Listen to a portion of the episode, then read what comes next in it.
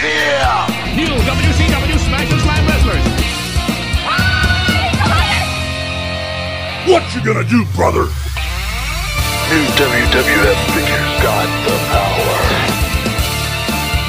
Dad, is it my turn yet? It's only been 10 minutes. It's been four hours. What's up with that? Oh my god! Hey yo! Ladies and gentlemen, welcome to episode 16 of the WrestleGeddon podcast. We are your dynamic duo of podcastery, if that's even a word. I am Chris the Heat Matthews, and joined with me, Garrett G Money Munn. What's going on, me? How we doing? Doing all right? Hope I sound better this week. Hopefully. I'm hopefully. gonna try and get closer to the mic, talk a little louder, so you guys can uh, hear my take on wrestling this week. We got a lot to talk about. Or you can just say, fuck this shit. Fuck. Woo, woo, woo, woo. Jesus. If you have not checked out any of these superhuman videos on YouTube, you should. it's freaking hilarious. Dude Oh. is a fucking moron. Dude's a moron. Oh, Anybody that jumps does a coffin drop pretty much onto a barbed wire table or chairs or whatever it was is a fucking dumbass. oh man. But uh yeah, so let's get into it. So be sure to subscribe, rate and review the podcast on whatever app you listen to us on. Uh, like us on Instagram at instagram.com slash WrestleGeddonPod. And also feel free to email any questions, comments, or concerns to AskWrestleGeddon at gmail.com. Chances are we'll probably send you back a fuck you and tell you to suck it. But You can send those messages anyway. you can send them anyway. But in all the reels, any constructive criticism will be taken to heart and considered. So there we go. So let's get into the news. Well, Hotline fans, I have got a hotline rumor for you. The number, what's the number? Let me call the number! In the Hulkster's hotline, you may do so by dialing 1-945 hulk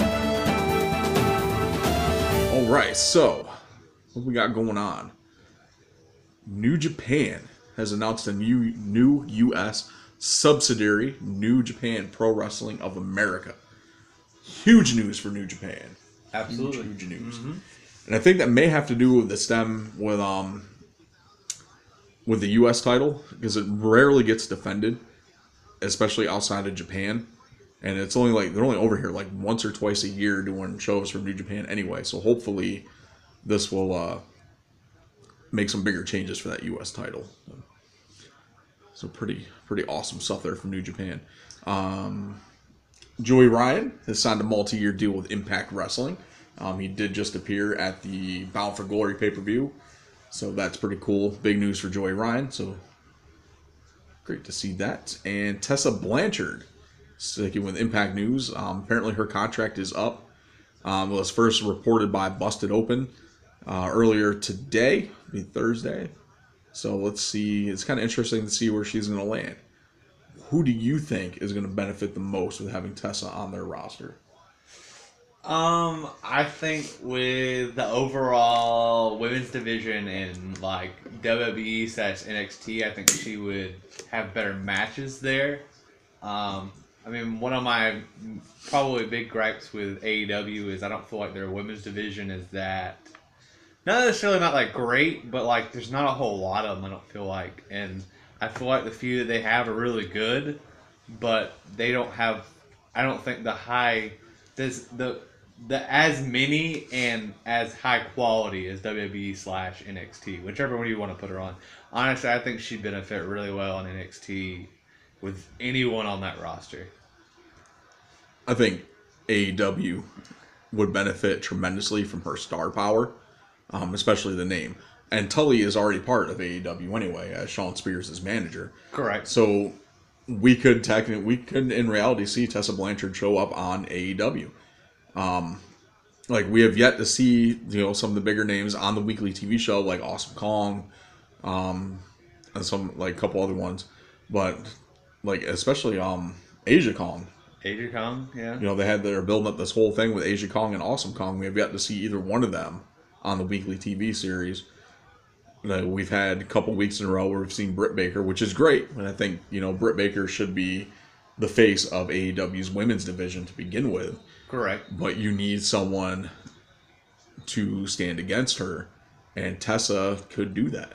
I mean, the only other top heel that they have right now is Brandi, and Brandi hasn't even wrestled. All she did this week was jump uh, Jamie Hayter after after the match. So, but um, like you said, NXT too could benefit from her as well. You know, some great matches. Tessa could come in as a face, and we can see her go against Shayna, or even Rhea Ripley or Bianca Belair. There's a lot of people in there that Tessa would have great matches with. Yep. But I think AEW would benefit more for the star power. Mm-hmm. So I agree with that. so that's uh, pretty much the news for this week. Regular news. Uh, figure news. The uh, Target recall glitch that everybody's been up in arms about the last couple weeks um, apparently has been fixed. So you are able to purchase your elites from Target without any issues now. There may be some issues. Um, I guess Sonya, Son- uh, Sonya or Liv, one of the two wasn't scanning in the system still. Um, but that may have been fixed as well with the recall glitch. But who knows? Um, also, Elite 71 has been hitting Target as well. Uh, as a matter of fact, our local store just got Elite 71 in today. Um, the exclusives for that set is Paige and Cassius Ono, and I happen to have right here Cassius oh Ono. So we are going to unbox Cassius on this episode, and we're going to do that now. Oh, shucky ducky. Oh baby! Oh, baby. Really, what we should be saying is, "Oh, Oh, no! Oh, oh no!" Oh, no. So here we go. Already pre-cut the tape, so We gotta be pre- we gotta be prepared. bam. So already right out the gate, um, he's got the cloth, cloth robe. Which He's got, great. which is freaking amazing. Oh yeah. Uh, face sculpt on this is phenomenal, and that robe is easy to get off too. So that is amazing. Knockout artist on the back, knockout artist on the front. Oh my god, this is awesome. He's got the rubber shirt, um, which is connected. It doesn't look like it's removable, which is good because it shouldn't be. Got the KO knee pads and just the regular knee pad. Yellow and black. God, that face scan is amazing. That that yeah, absolutely. That face scan is really good. That is one beautiful figure. And of course, he's got the extra set of hands, which are closed fist. Um, a lot of people complain about the extra set of hands. They're like, oh, if only it makes sense, you know, include it in there, blah, blah, blah. I'm sorry, more hands the better, because honestly, you can use them with other figures. It also has his name mean- on the, the bottom of the boots too. Oh, nice. Yeah, Ono on one side and Cassius on the other.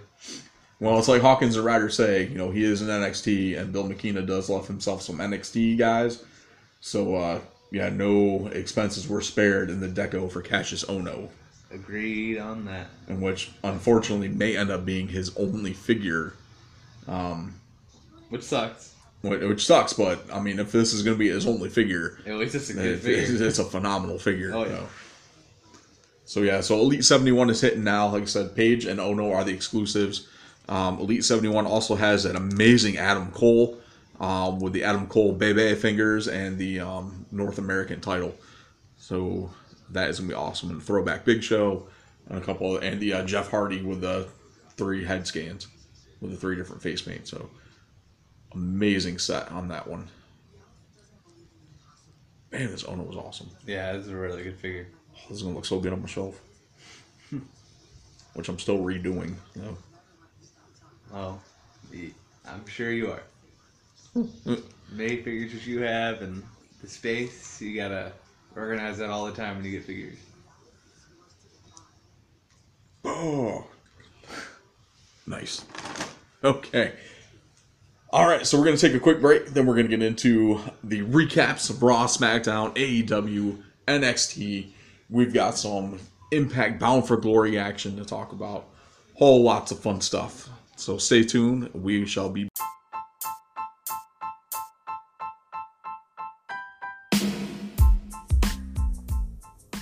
What's up, everyone? This is Chris the Heat Matthews, the host of the WrestleGeddon podcast, and I want to tell you about Anchor.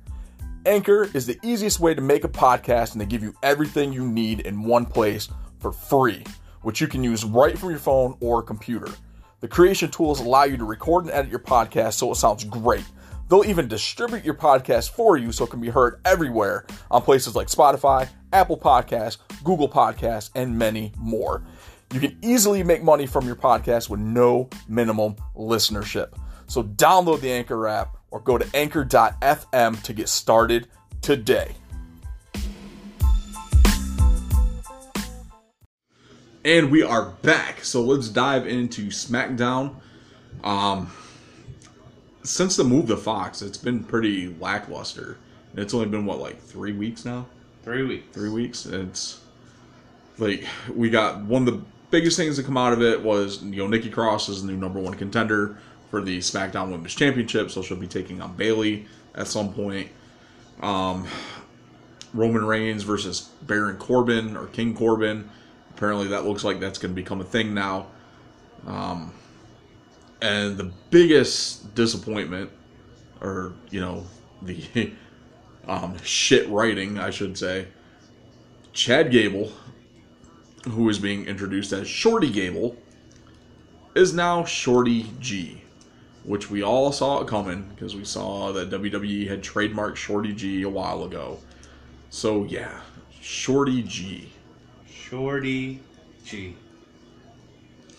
So disappointing. And like you wonder why other programming like AEW and things like that are picking up more viewers. It's because we have shit writing for Raw and SmackDown. NXT seems to be the superior product when it comes to WWE as far as matches and writing and things like that. Mainly because Vince has no hand in it. And I don't think any of the networks have any any pull with NXT as well. And I think that's the other thing that's making SmackDown suffer is um, the executives from Fox trying to make it more of a, uh sports show than a sports entertainment show. What are your thoughts on that? No, I mean I definitely agree. I, I feel like um, I feel like that's definitely true with Fox. Um, I mean I, I think too. I think Triple H makes NXT flow better because he's the one who's basically overseeing it and doing all the you know ins and outs stuff, and it shows that he obviously has the better creative path than Vince does, and Vince is just way out of it, and he just needs to retire and let Triple H take care of all of it. But it's neither here or there, and that man's never going to retire until he's dead. So we'll just have to deal with it until then.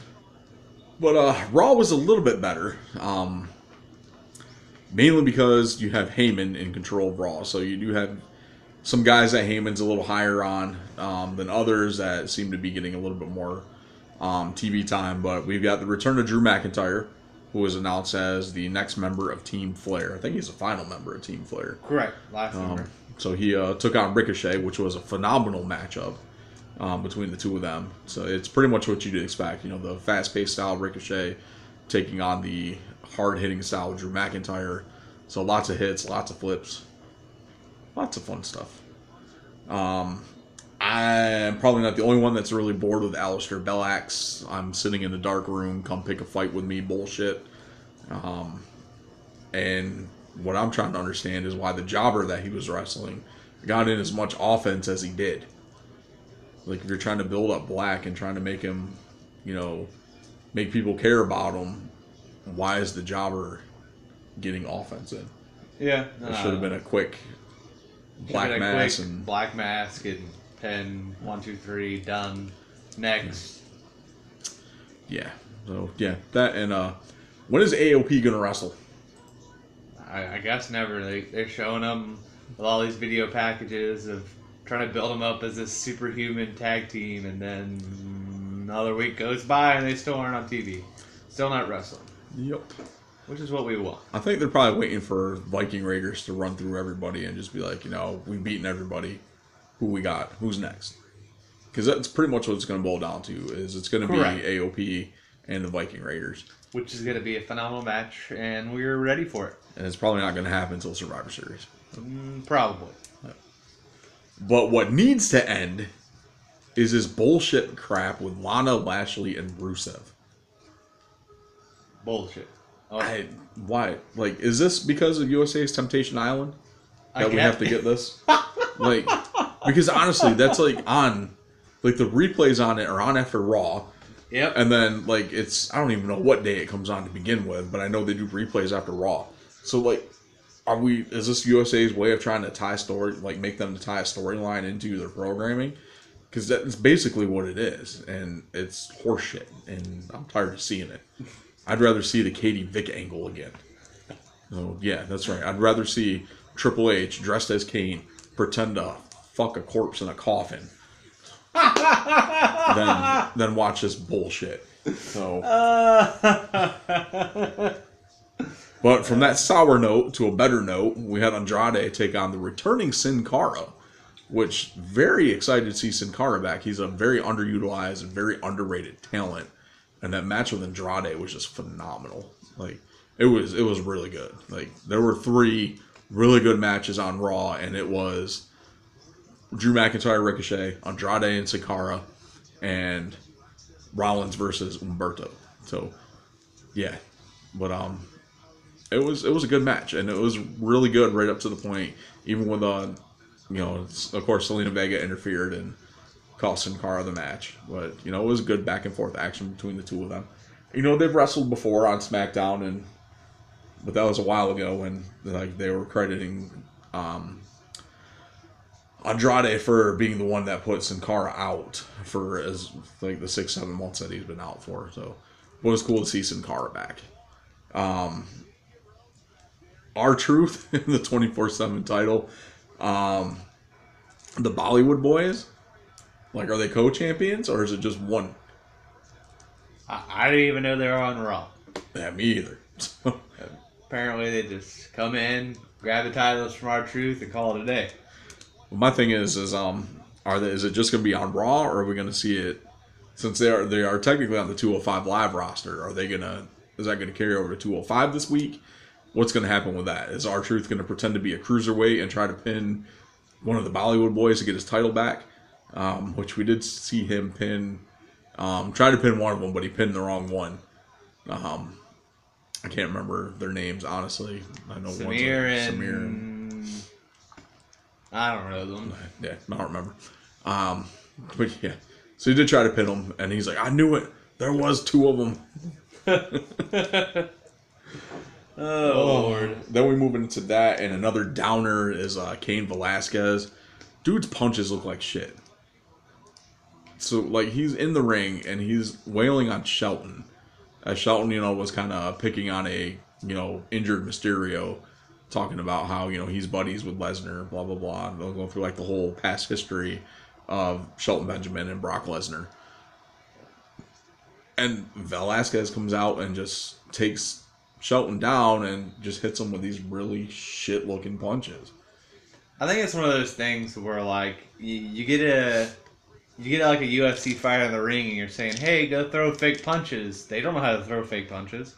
They've only ever known how to throw real punches, how to actually really hurt and hit somebody. And then you expect them to go out there and not actually do that. Eh, doesn't really. I feel like But it's a in that work same- you have to work with. In that same aspect, though, Ronda Rousey's punches didn't look like shit when she first started laying in punches, and the same with Shayna. True. But then again, you look at this. I don't know how much training Velasquez actually had because I know he's working with Mysterio. But Yeah. Shayna had a lot more training than Ronda did to begin with um, on the independent scene, training with um, Mercedes Martinez. Um, so she's a little more experienced in that. And the same with um, Jessamyn Duke and Shafir. You know, of course, with them, you know, with uh, Shafir being who's married to Roddy? Is it Duke or Shafir? It's Shafir, right? I think it's Shafir. So of course, you know, one of them, wh- whichever one, being married to Roddy, you know, doesn't hurt them at all either. You know, because you know at least they can learn stuff from from their husband. But like, I, I, I just don't think he's picking it up. Yeah, I agree. But you know, of course, they're saying, "Oh, he's a natural," blah blah blah. But, yeah. Well, I mean, just- that's that's what they're gonna say anyway. Yeah, I just don't see it. But uh Rollins versus Humberto, match of the night, hands down, Absolutely. phenomenal matchup. Lots and lots of amazing action in that match. So Humberto is really going to be like the next big star in WWE if they do things correctly. Correct. Other than that, he could probably fail miserably, or you know something will happen and Vince won't be high on him anymore, and he'll end up getting pushed back down the card, and he'll be regulated to chasing R-Truth around for the twenty four seven title. Yep. Did you see um, Rollins like congratulated him on I think it was Instagram or Twitter, one of the two, like saying that, that the match was really good and basically like a back and forth of how great the match was and how Rollins thinks basically what we think that he's going to be one of the top stars and as long as he keeps the work up and everything, so that'd be interesting to see. Very, very interesting. I did not see that though. Well, that's cool. Um, yeah, Humberto really could be the next Rey Mysterio. Correct. Um, and honestly, you could say the same thing with Andrade, depending on what they do with him. But I think they're gonna. I think Andrade works better as a heel than he does as a face, and then you have that perfect aspect with Humberto being a good face, face wrestler so far. So. But uh, yeah, Street Profits. About the Street Profits. Street Profits. I'm still um I enjoy the Street Profits in the ring. They're phenomenal talent. I'm just, they just irritate the shit out of me because they're annoying. I it's basically I don't know, but it's basically an amped up version of Crime Time for me. And I love Crime Time. I still love Crime Time. Yep. But the Street Profits to me are like a like Crime Time 2.0, so to say. But they are very good in the ring. Phenomenal. Um, Phenomenal in the ring. And that match with last uh, Monday Night on Raw with Al, Gallows and Anderson was a great matchup, Absolutely. and they picked up the win. Their debut match on Monday Night Raw, they picked up the win over one of the top tag teams in the world. yeah. Yeah. One one of arguably the best tag teams in the last decade in Gallows and Anderson. Correct. Yeah. Props to the Street Profits. Absolutely. So they they said they wanted that smoke, and they got the smoke. They got the smoke. So, They did indeed. oh man, that with, was with a little help from KO, but you know, a little help. Just a little bit. Yeah, that's pretty good. And uh, Montez Ford's uh, frog splash. It's very very nice frog splash. It looks it reminds me a lot of RVD's, like especially from back in like his ECW days. You know, of course, when he was a little younger, because honestly, RVD doesn't fly high as he used to. But uh, Ford definitely gets some height on that frog splash, and that bounce at the end is really the uh, the kicker for that. So pretty awesome. So was Raw was little was better than SmackDown, honestly, and it has been for the last few weeks. Um, especially, you know, this is what the first week we go into like the roster set for the from the draft. Yep. So we're we're starting to see the pieces fall into place, and I think Raw is going to be the standout show going forward. Yeah, I would agree. But uh speaking of standouts, NWA. NWA Power. this is one of the big things I look forward to every week. Just it's an hour on YouTube. It's fantastic.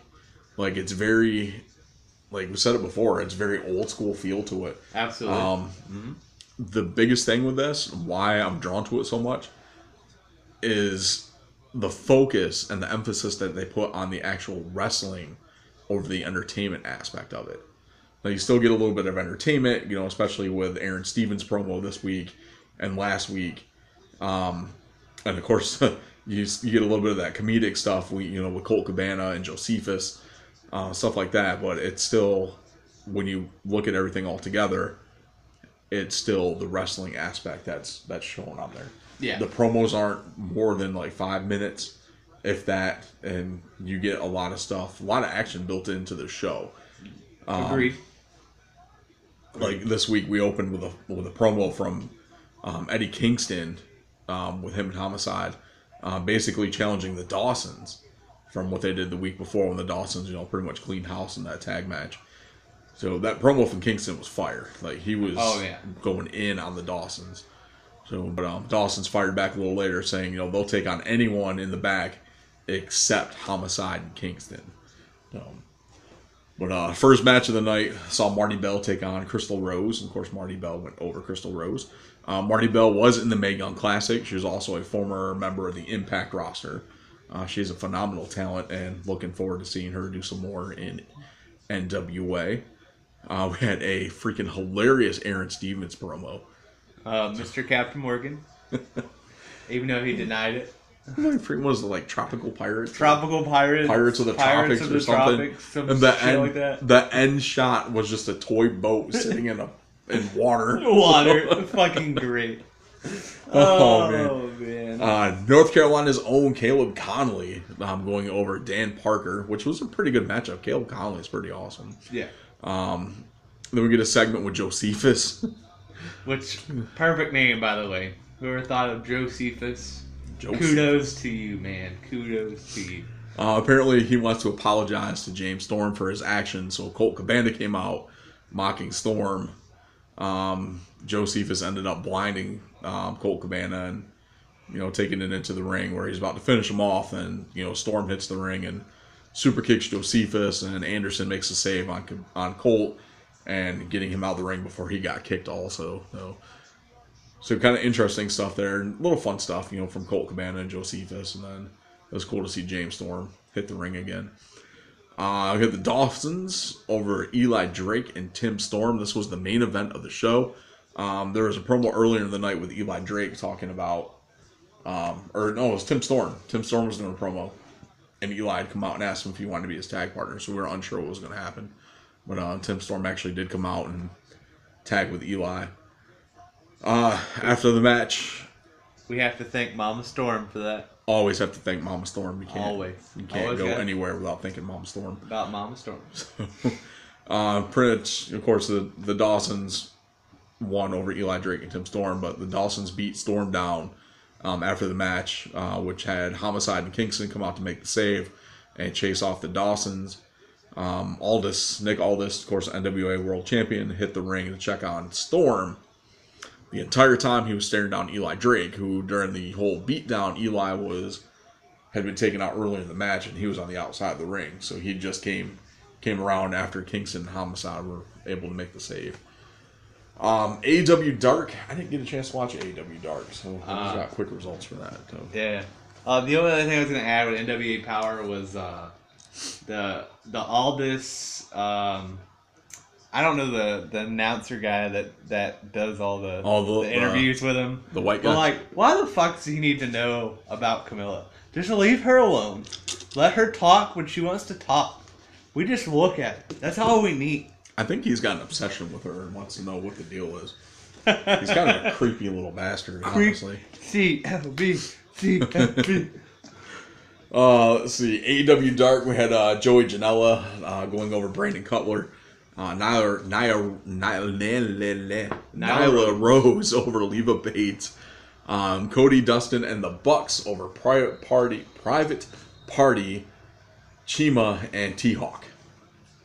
So I'm assuming that last match was pretty good, but I, like I said, I didn't get a chance to watch that.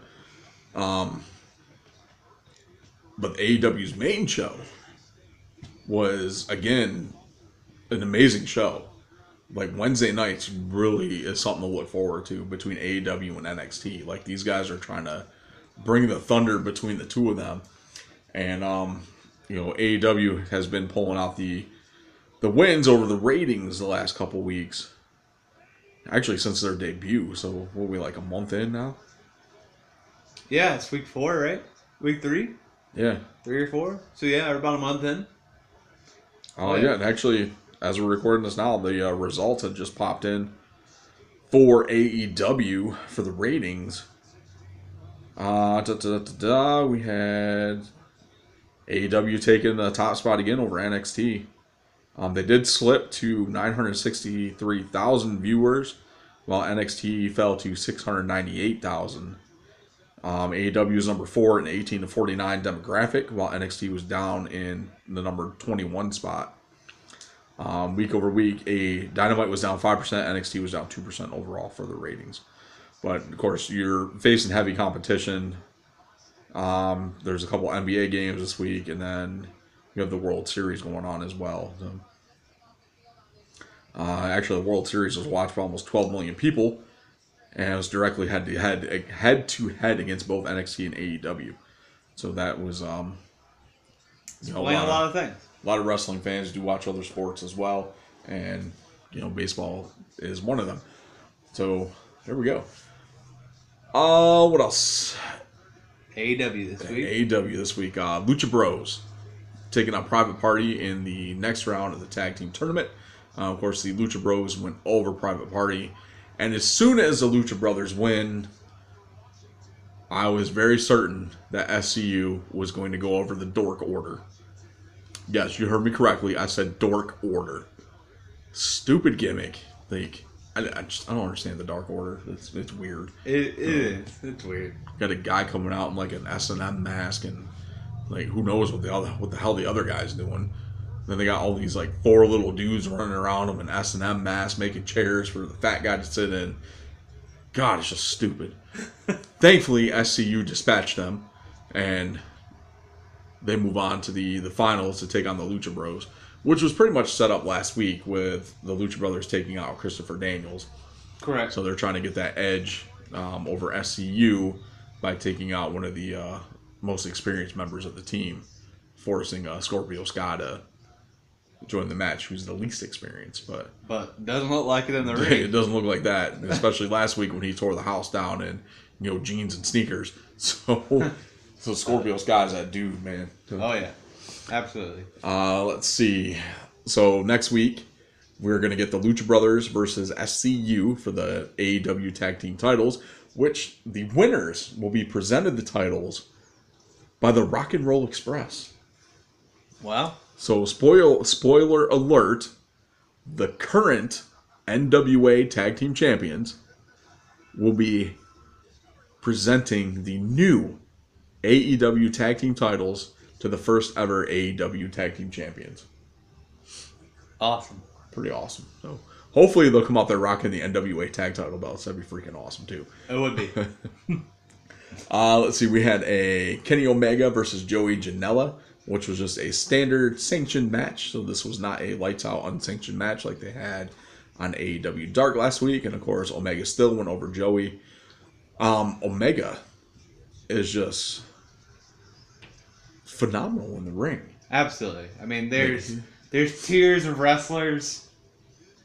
Top tier, Omega. He stands above the rest. Like I've never seen him botch anything in the ring. No, He hits like every move has a reason, has a purpose. Like everything is done so like his timing is so precise. Like I really don't think that I have seen something like this since honestly like Jake the Snake Roberts or Raven, guys like that who are you know so meticulous in particular. Even Savage, like how particular they were with how the match was played out and uh, like when to do certain moves and things like that. So Omega is pretty much in that tier of like your Savages, your Ravens, your Jake the Snake Roberts, like those guys. So like I'm really looking forward to seeing more from Omega and AEW. Like he's already like a huge star. Yep.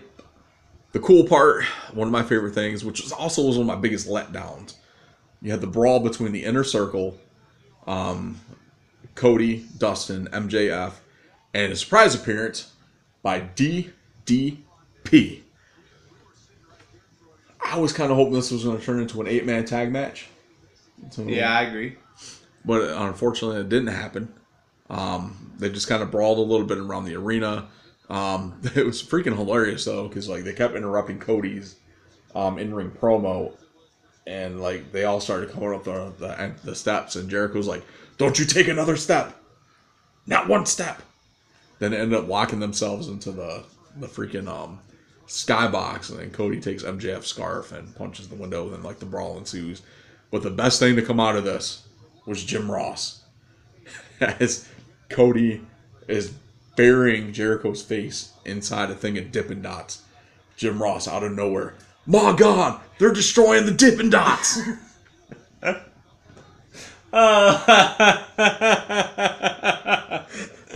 Jesus. was freaking awesome. Freaking like Jim Ross. Jim Man. Ross, like I love Jim Ross, but like he's so out of touch with the commentary for AEW because like you know he's familiar with the with the wrestlers and you know things like that, but it's just like it's not his style anymore. So that's Yeah, that's yeah, what it is. agreed. But the, to have him just come out of nowhere, my God, they're destroying the Dippin' Dots was just freaking hilarious.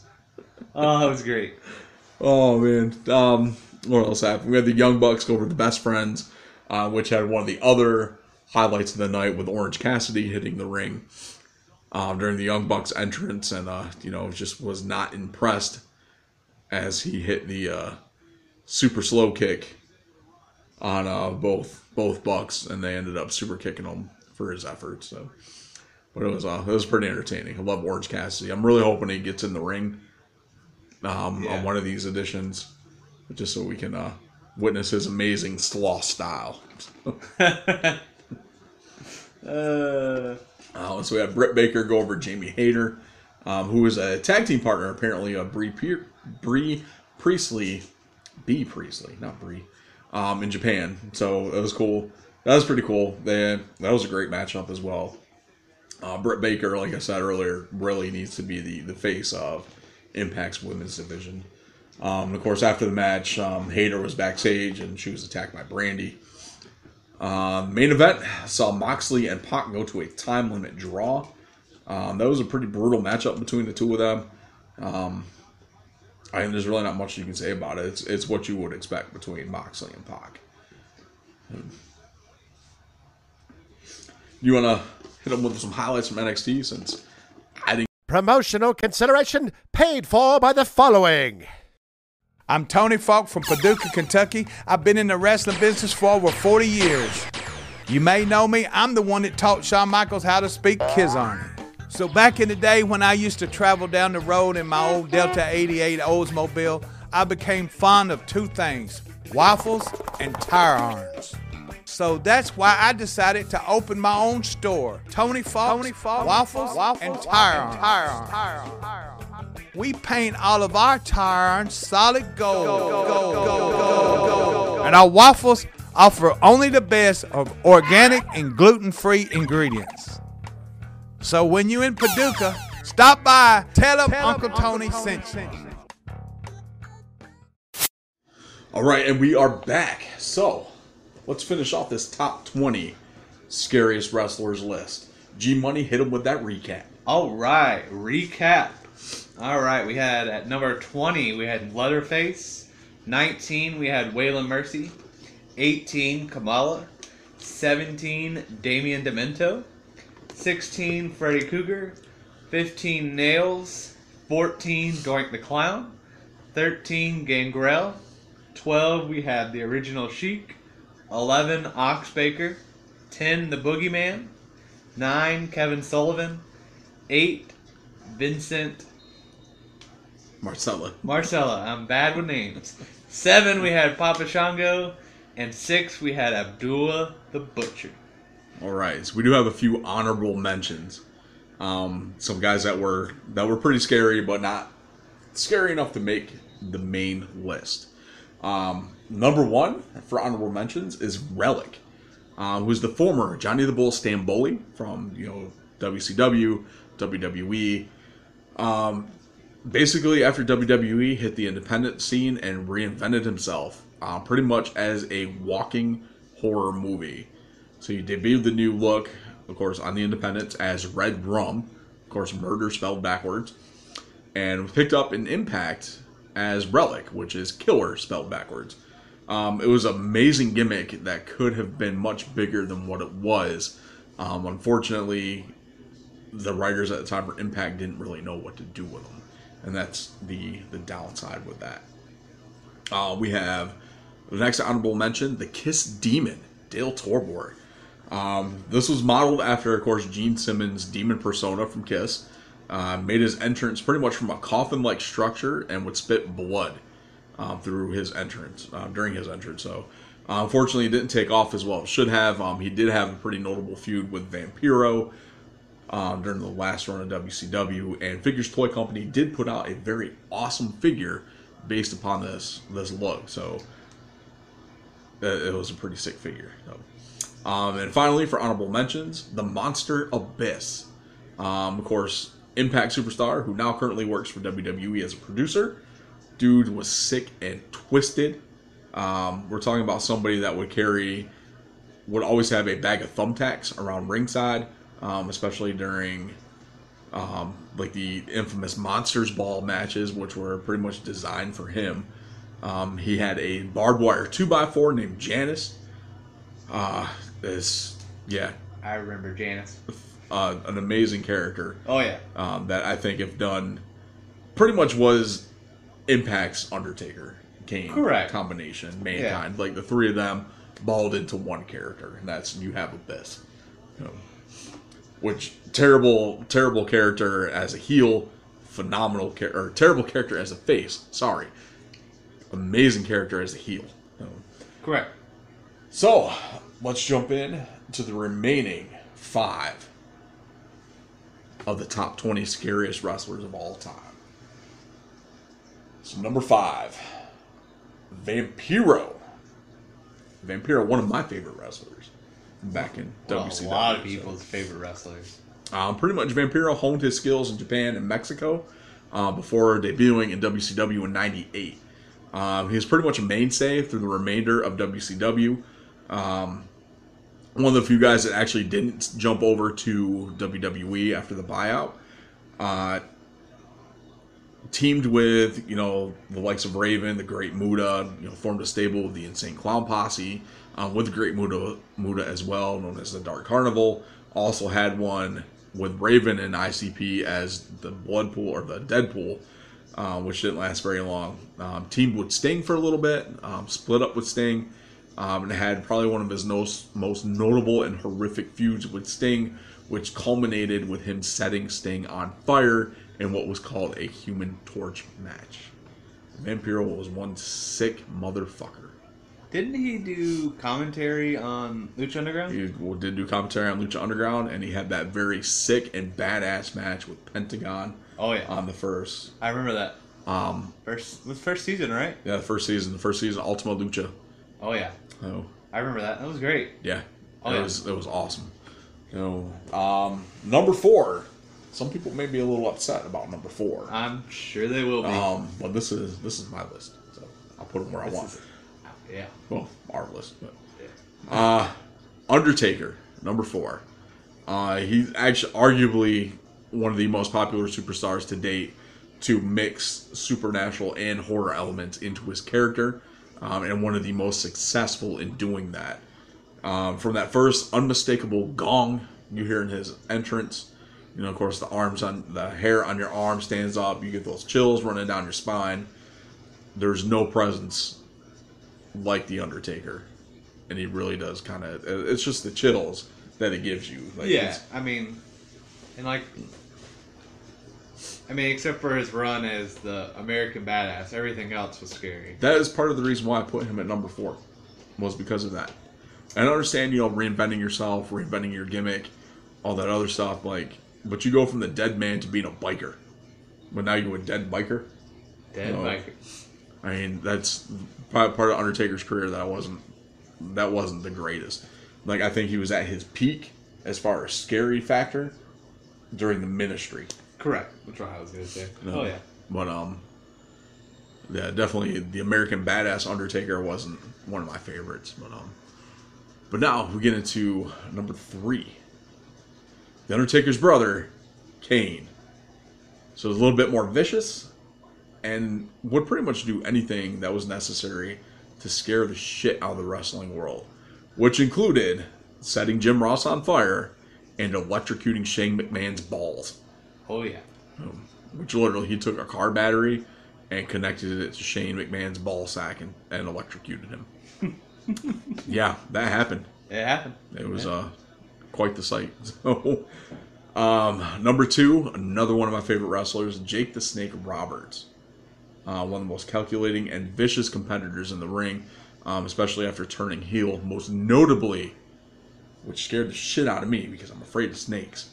Um, Like most is- people. is when he gave Savage and Elizabeth a cobra as one of their wedding gifts. Just the fact, just as soon as they open that I remember that up, whole like segment too, where like the snake's just like crawling and they're both like terrified in fear as they're trying to like get away from the cobra. well, it was it was like they opened the box, Yeah. like and the cobra just popped out. Yeah, I remember that. like, holy Yeah. shit! I mean, that scared the shit out of me. I was I'm like sure. seven at that time. It's crazy. Um, and of course, number one is the Fiend, who is probably, you know, is the sinister alter ego of Bray Wyatt. Um, literally inflicts fear and panic just with a stare. With that mask, those contacts, uh, he's really quickly become the scariest superstar on the WWE roster today. Like, That fucking lantern with his fucking oh, that's it is so awesome. It's so, so creepy. creepy, and eerie and like everything like that you would picture like a psychotic horror movie killing machine monster like you see in the fiend and the fact that he uses a move like the mandible claw as a finisher now Which is great. even Great. better too Oh, yeah. No. so that that breaks down the conclusion of the top 20 scariest wrestlers of all time now let's jump into the Q&A. So, the MVP didn't let us down this week. he didn't let us down. We called him out last week, and uh, he he came out with some questions this week, and we got answers for you, buddy. All right, so I'm to hit him with that first question. Yeah, uh, first question from the MVP is favorite Shelton Benjamin match. There's a lot of those. Shelton is a very underrated, underutilized talent. Um, he's had some phenomenal matches. Um, you know, he is a former tag team champion, a former intercontinental champion. Um, but honestly, the standout match for me, for Shelton Benjamin, um, was during one of the first drafts, or not the first draft. Was the first draft? I think it was the first draft. Uh, Maybe. He got when they split up. Um, him and Charlie Haas as the world's greatest tag team. He got moved to Raw. The first match on Raw from his, you know, jump from SmackDown to Raw was against um, was it Triple H? I think it was Triple H. So I know he had a really good match with Triple H. I know he had a really good match with With Shawn Michaels, also. Yeah. But um, I'd probably say that match with Triple H where he almost beat Triple H. Like Yep. he really came really close to hitting, to beating Triple H. So I think that's honestly that's probably one of my my favorite Shelton Benjamin matches. You know, that's pre Gold Standard, pre Shelton's Mama, like all that stupid shit they made him do. Oh yeah, You know, which yeah, no, no, we, we don't want none of that. Um, mine uh, actually had to look through some matches. Won't lie, I did a little bit on it. Um, mine is gonna be uh, when he faced uh, Jericho at Taboo Tuesday 2004. Um, basically, uh, Jericho was supposed to have an opponent. I don't remember exactly who it was, but whoever it was got injured, so they did like a, a fans pick whoever they want as the his opponent, and it ended up being with a big margin Shelton Benjamin. Um, the two of them put on a really good match, and uh, one of Benjamin's uh, first singles titles that he's had. So it was definitely a really good match. It's definitely what I would pick as mine. Um, I love. I've probably one of a bigger Shelton Benjamin fans than a lot of other people, and I love Jericho. So anything Jericho and Shelton Benjamin's gonna make me happy. So awesome. Shelton's awesome. Shelton's awesome. So uh, next question from the MVP. If you was a talent scout for WWE, who would you poach from the NWA roster? That's um it's kind of a tough question. It is. So um I'm a W I'm a talent scout for WWE. Who do I want from the NWA roster? Probably the top of everybody's list would be Nick Aldis. Correct. You know, that's that's one person I would take. Um, Eli Drake, definitely. Yep. James Storm, Yep.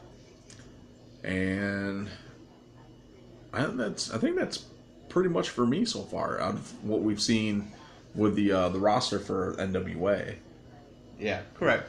I mean, because the other thing is too is a lot of the guys that are on there for the most part have had stints in WWE at some point, so like you can't really like as a scout bring someone back who you already had. Like we're talking about people who haven't been in WWE that you would bring to there. And Well, I you could say that, but you know they Yeah. brought back Drew McIntyre and Well, true. Cassius Ohno and true. oh, I'm just looking at Benjamin. it as how I would answer the question. Just me. Yeah. Well, who would you snag? For the Um, NWA roster. That basically your list. I, I mean, there's really nobody I would. You, you don't want to take Josephus? Nah. No, you don't want Jo- Josephus? Josephus can stay on NWA. But the Rock and Roll Express. You want to pick up the Rock and Roll Express? I don't know. They're on AEW TV. Uh, it might be a sin. you snag the Dawsons. Snag the, The wild cards. The wild cards. Jeez. Kingston Homicide. Which I don't know, maybe 10 years ago I'd take Homicide, but Yeah, right? right now he's looking like a fat New Jack, though. so, I mean, I don't know. But, like, Homicide used to be the shit. Now he's, like, overweight, and, like, I don't know what he's doing now, but what else? What else? Ah, trivia question. Last week's question. Um, who were the members of the American males who wrestled together from 95 to 96 in WCW? If you knew the answer and you guessed Buff Bagwell and Scotty Riggs, tell them what they got to do. They gotta give them that old Barry Horowitz pat on the back. All right, so this week's question. All right, this week's question is: What superstar defeated The Rock in his last televised match on Raw? This, this is going to be a difficult one. Very difficult. Very difficult. So, unless you're a uh, super fan of this wrestler like I am, Oh yeah. so you would know. So, so yeah. So, Superstar defeated The Rock in his last televised match on Raw. This was 15 years ago. Fifteen years ago. 15 years ago, the last time The Rock wrestled on Raw. And it was a hilarious feud to begin with. Correct. So that is it. Um, you got anything else? No, No. talked about all I can. All right. Well, that's going to wrap up episode 16 of the WrestleGeddon podcast. Thank you all for listening in. And remember, follow us on Instagram at WrestleGeddon Pod. Um, got any questions? Um, if you know the answer to this week's trivia question, go ahead and email that to askwrestlegeddon at gmail.com. Uh, put in the subject line episode 16 trivia question. And that's that's that's all I've got. So rate us, review, share, pass the word along, tell people to listen. All that fun stuff. And I guess we'll catch you all next week. Later. Later, guys. Correction, we will not listen be doing this next week. Uh, we're taking a week off due to Halloween because we got some other shit going on. So we'll be back in two weeks with episode 17 of the WrestleGeddon podcast. So for reals, later. Later. Fuck this shit.